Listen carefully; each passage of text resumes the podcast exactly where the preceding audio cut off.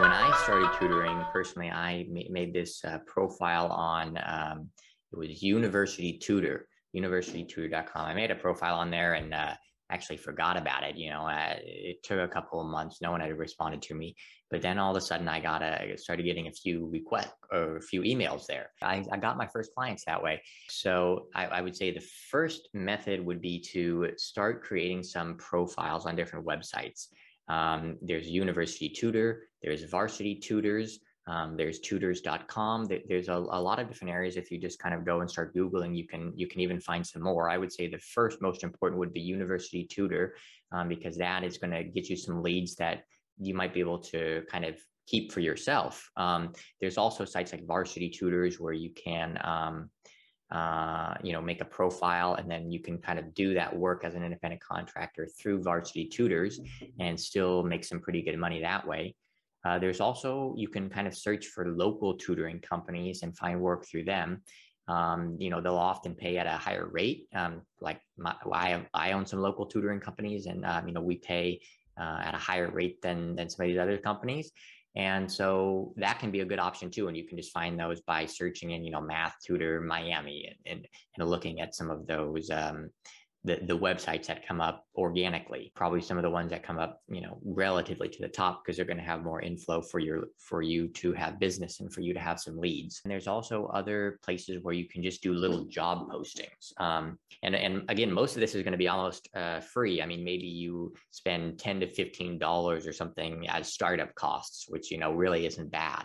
Um, you can also make a post on Craigslist, uh, just advertising your tutoring services there. I mean, I, have um, you know, personally, when I was studying uh, for the MCAT, I took the MCAT exam and I uh, found some help actually through Craigslist. I remember, so I found a tutor through there, and so you can find people are looking for tutors through Craigslist, and and you can certainly find some there.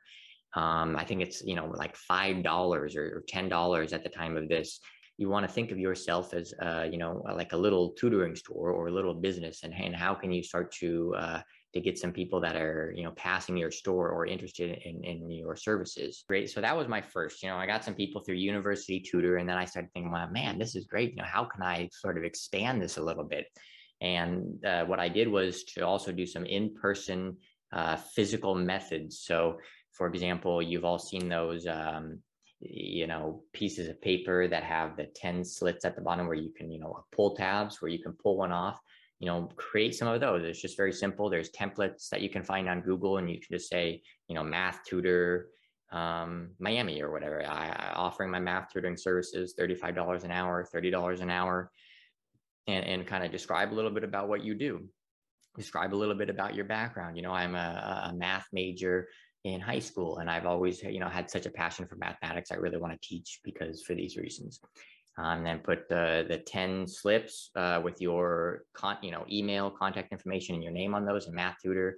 Um, and then pull those as little pull tabs on the bottom and you know you can go go around uh, the city posting those up places. There's a lot of places that are going to have free um, boards where you can post those up um, like I, am from Portland and we have, you know, a lot of grocery stores like New Seasons and things like that. And they have message boards. You can post those up. So I think I, my second client I actually got was at a, a, community center. I went and posted it up. I think it was, you know, Sellwood Community Center or something like that. I, I posted up those pull tabs and, and someone had ended up finding it through there. And a little tip here is that you should, you know, pull off a couple of them. So it looks like, you know, it's not just people that are, are already interested in it. So maybe that there's only eight left or something and then post that up there. And yeah, you know, you, you could get that done in a few hours, um, posting those up uh, all around town.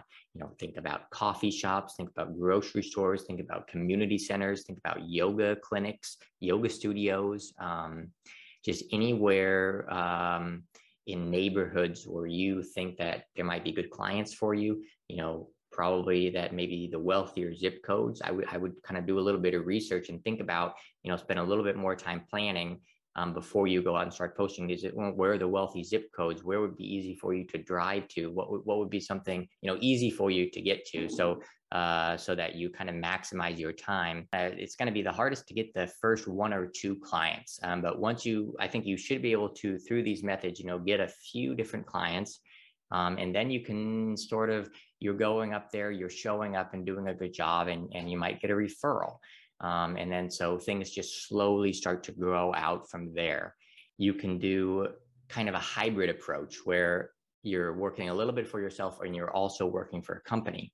Um, so, so finding some of those companies um, or you can work for them that uh, can kind of help get you some hours and get you established in the industry um, and then help you kind of set a good schedule for yourself.